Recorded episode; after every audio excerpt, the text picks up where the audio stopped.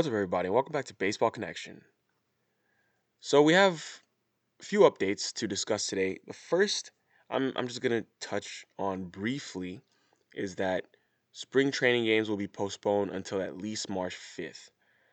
I don't really want to get into all the details about this whole back and forth with the labor dispute because I don't think it adds much value, quite frankly. But spring training will not begin until at least March 5th at the earliest. No earlier than that. And all teams have been informed. I mean, if it was a normal season, spring training would have begun already at this point, but it's, it's going to be pushed back a little bit. You know, right now with the labor dispute, there is momentum. At least you see both sides meeting a lot more frequently. You're seeing that, oh, you know, they're having negotiations a lot more often than they were, let's say, even like a month ago. And they're trying to get it done by the end of February so the spring training can start in March, but who knows? Who knows? We'll just keep an eye on it, but I, think everything will be sorted out in time for the regular season to begin as scheduled. Other news I really actually want to talk about. So, a couple teams, New York teams. You got the Mets and the Yankees. Let's start with the Mets. So, Mets hired a new manager this offseason, Buck Showalter. We all know him. He's been around baseball for a while.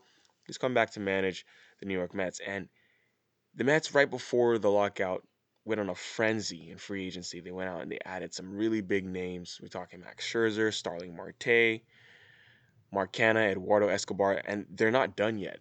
They're not ruling out the possibility of adding to their outfield mix even more. Because just hours after they agreed to terms with Mark Canha on a two-year on a two-year deal, they went out and they got Starling Marte on a four-year contract. They're not ruling out adding more. I mean, as it is right now with those two outfielders, it seems like it would be those two plus Brandon Nimmo in that outfield where Brandon Nimmo would play right. Brandon Nimmo was a very fine baseball player. He's a very fine center fielder, honestly. And he said, speaking with you know reporters this week, he said that you know he has evidence that he can play center field. He can hold things down in center field, looking at things like defensive runs saved and Statcast outs above average. And those metrics graded him as a plus in center field last season. And obviously, Nimmo is also looking out for himself because he's entering his final year of arbitration eligibility. So, playing center field could be an added bonus for him if he's going to make free agency next winter, which he is. He's, he's scheduled to make free agency. And he went out and hired Scott Boras. So, obviously, they know that playing an up the middle position definitely helps your free agent profile because if you play up the middle, if you play center field, your bat doesn't necessarily have to be as loud as if you were playing a corner position. That's that's just the truth of the situation. But you know, if Nimmo's moved off of center field, he moves to right field. That bat is gonna have to, you know, it's gonna be scrutinized a lot more. It's gonna have to bring a lot more power to the lineup, and he's gonna have to hit a lot more. He's a good hitter, but it's just the way it is. Um, his profile is gonna change if he's moved to a corner outfield spot. So it's clear from his comments that Brandon Nimmo values opportunity to continue playing center field. So Buck Showalter and his staff is going to have to determine how they want to arrange that group on a regular basis. I mean, Starling Marte was an excellent left fielder earlier in his career, but he hasn't started a single game outside of center field since 2017. There's really little doubt that Marte could successfully readapt to a corner spot if needed, but the Mets may prefer just to have their defensive alignment with Starling Marte up the middle and Nimmo in a corner. Nimmo's gonna have to deal with that. But as I said at the top of this this message is that the Mets are actually not ruling out adding yet another outfielder. And then where's that gonna leave Brandon Nimmo? They're not ruling it out, doesn't mean they're gonna do it, but I mean the Mets have a lot of high profile trade candidates already. Jeff McNeil, JD Davis, and Dominic Smith. All these guys look to be on the outside looking in right now because they've just gone and improved their roster. It seems like the Mets don't really care who they have right now. They're just saying, hey, who's the most talented player and what's it going to take to bring them here? We'll figure out the roster later, but let's just get as much talent as we can. If we go to the Bronx, other side of New York, so the Yankees have some notes that we should discuss. So Aaron Judge is entering his final year of arbitration eligibility. He's projected for about $17 million. And he has expressed openness in the past to working out a long term deal with the Yankees and avoiding free agency altogether. He was on the R2C2 podcast with CC Sabathia and Ryan Ruocco, and he was asked about the possibility of signing a long term deal. And he said, you know, if we get an extension done at some point before the season, that'd be great. I'd be completely honored to be able to wear pinstripes for a couple more years. But if it doesn't happen and this is my last year, I had a lot of great memories. It's all in God's hands. It's going to work out the way it's supposed to. Of course, very good answer, very well articulated by Aaron Judge.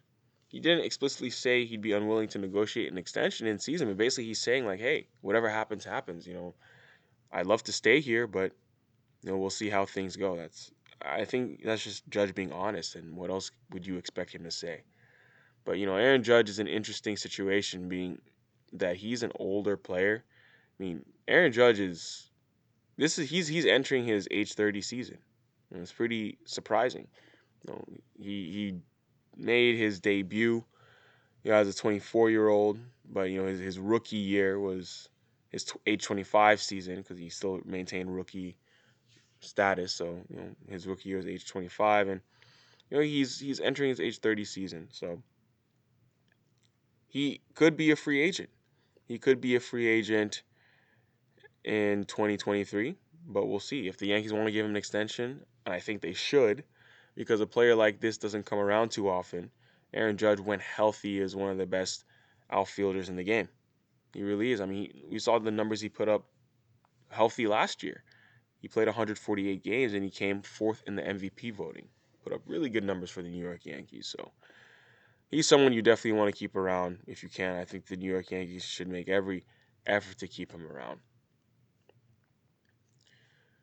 DJ LeMahieu. So we'll get some more Yankees tidbits. So DJ LeMahieu underwent sports hernia surgery shortly after the season, but it doesn't seem like that's going to have much an effect on his 2022.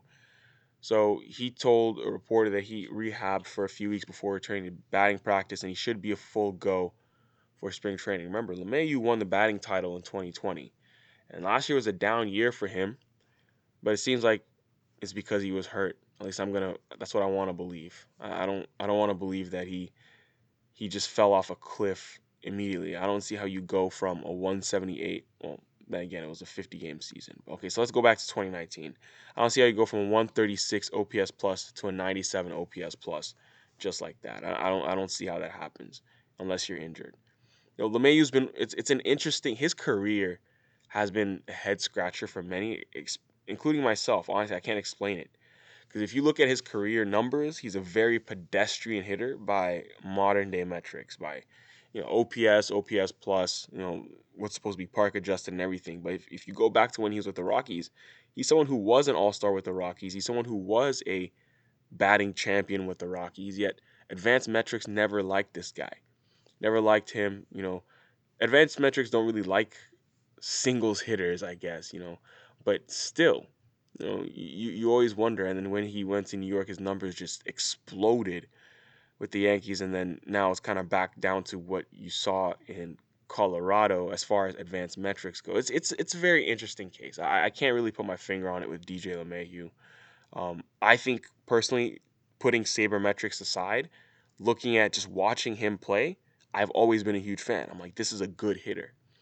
So the eye test does not agree with what the sabermetrics say, and personally, I'm going to have to lean in favor of the eye test because there's some things that you just notice. You can tell when a player is a good player. And obviously, the fact that he's won batting titles, that tells you he knows what he's doing at the dish. He's got gold gloves, he's got silver sluggers, he's got all star appearances. I don't, I don't know what else. What else some people want to see? You know, you, you kind of have to throw the throw the wins above replacement out the window for this guy and just realize he's just a heck of a ball player. So shout out to DJ LeMahieu. Excited to see him have a bounce back year this year. And last but not least, we talked about the shortstop that nobody was talking about. Was discussing. We talked about Isiah Isiah Kiner Falefa the other day, and how the Rangers have a strong third base prospect in tow, Josh Jung, who could be making his big league debut this year, but now it's been announced that Josh Jung strained the labrum in his left shoulder while lifting. So he's he's been shut down. The Rangers didn't announce a timetable for his return, but he's supposed to undergo further evaluation next week. And it's I mean it's possible the injury could prove to be a minor setback setback. But when you hear labrum strain, you know that, that kind of makes you pause a little bit. Because you know, we've seen that be an issue for some players. Fernando Tatis Jr. comes to mind.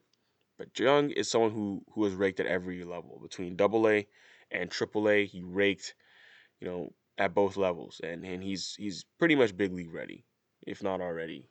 So hopefully he can put this injury beside him pretty soon. But I guess this means that the Rangers are definitely going to hold on to Isiah Kiner Falefa right now. It's not it's not going to be a smart idea for them to trade him while they have so much uncertainty with a top prospect. Just you know, don't rush Josh Josh Jung and give him time to get healthy. So that is gonna do it for today. If you enjoyed this, please share it with someone who'd be interested, and we'll see you next time on Baseball Connection.